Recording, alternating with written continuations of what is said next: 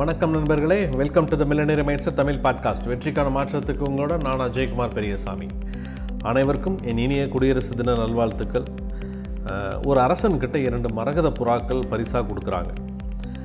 அந்த அரசன் என்ன பண்ணுறான் அங்கே இருக்கிற அரண்மனை சேவகர்களை வர சொல்லி இந்த ரெண்டு மரகத புறாக்களையும் நீங்கள் நல்லா வளர்த்துக்கிட்டு வாங்க. ஒரு கொஞ்ச நாள் கழித்து நான் வந்து பார்க்குறேன் அப்படின்னு சொல்லி கொடுத்துட்றாரு ஸோ அங்கே இருக்கிற சேவகர்களும் அந்த இரண்டு மரகத புறாக்களையும் எடுத்துகிட்டு போய் வளர்த்துக்கிட்டு வராங்க.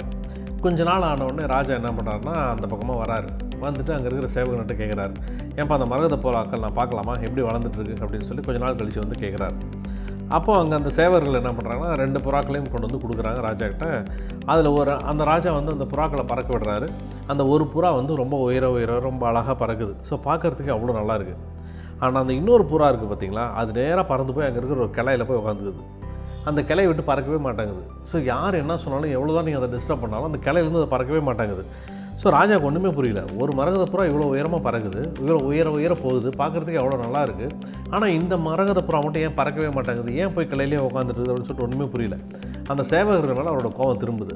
நான் உங்ககிட்ட என்ன சொன்னேன் நான்? இந்த ரெண்டு மரகத புறாக்களையும் ஒழுங்காக நீங்கள் வளர்த்துட்டு வாங்கன்னு சொன்னேன். ஒன்று கரெக்டாக வளர்த்துருக்கீங்க எந்த பிரச்சனையும் இல்லை. ஆனால் இன்னொரு புறா வந்து பறக்கவே மாட்டாங்குதுன்னு சொல்லிட்டு ராஜாவுக்கு அந்த சேவர் பயங்கரமான கோவம் அவங்களெல்லாம் தண்டிக்கணும் அப்படின்னு சொல்லி முடிவு பண்ணுறாரு சரி ஓகே இந்த சேவர்களை தூக்கி சிறைச்சாலையில் போடுங்கன்னு சொல்கிறார் அப்போ அங்கே மந்திரி வரார். மந்திரி வந்துட்டு இந்த பிரச்சனையை கேள்விப்படுறாரு. கேள்விப்பட்டு சொல்கிறார் ராஜா இது ஒன்றும் பெரிய பிரச்சனைலாம் கிடையாது.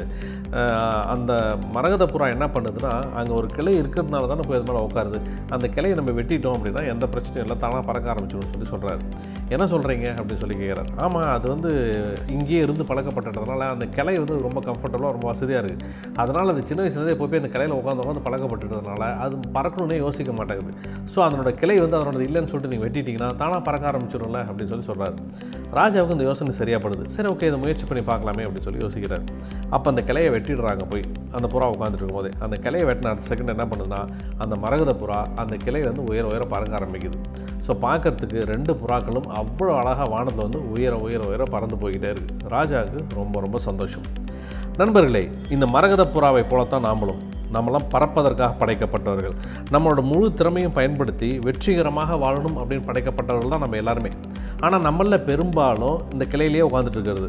என்னென்னா ஒரு கம்ஃபர்ட் ஜோன்லேயே உட்காந்துட்டு இருக்குது. தங்களுக்கு என்ன பிடிக்குமோ அதையே பிடிச்சி தொங்கிக்கிட்டு இருக்கிறது.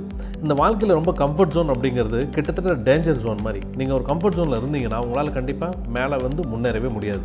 முதல்ல வெளியில் வரத்துக்கு விருப்பப்படுங்க. இங்கே நிறைய பேத்துக்கு வெளியில் வரத்துக்கு விருப்பமே கிடையாது. ரிஸ்க் எடுக்கிறதுக்கு சுத்தமாக விருப்பமே கிடையாது.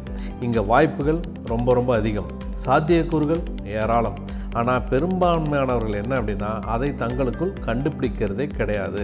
அதனால தான் இங்கே பெரும்பாலும் மக்கள் என்ன பண்ணுறாங்கன்னா ஒரு சாதாரணமான வாழ்க்கையை வாழ்கிறாங்க ஒரு வெற்றிகரமான வாழ்க்கைங்கிறது யாருக்கும் அமையிறதே இல்லை. ரொம்ப மகிழ்ச்சியான கொண்டாடக்கூடிய வாழ்க்கை அப்படிங்கிறது இங்கே பெரும்பாலும் நம்ம கிடையாது. என்ன காரணம்னா ஒரு கம்ஃபர்ட் ஜோனில் உட்காந்துட்டு இருக்கிறது ரிஸ்க் எடுக்காமல் இருக்கிறது தான். நீங்கள் பிடிச்சிட்டு இருக்கிற கிளையை விட்டு நீங்கள் பறந்து வாங்க. உயர உயர பறங்க. வெற்றியை நோக்கி பறங்க. வெற்றி வந்து ரொம்ப மேலே இருக்குது அதை நோக்கி பறக்க ஆரம்பிங்க. முதல்ல உங்களை பயம் எந்த பயம் உங்களை தடுக்குதுன்னு முதல்ல முடிவு பண்ணுங்கள் ரிஸ்க் எடுக்கிறதுக்கு முதல்ல ஏன் தயங்குறீங்க? கிளைகளை விட்டு வரல அப்படின்னா உங்களால் புதிய உயரங்களை தொடவே முடியாது.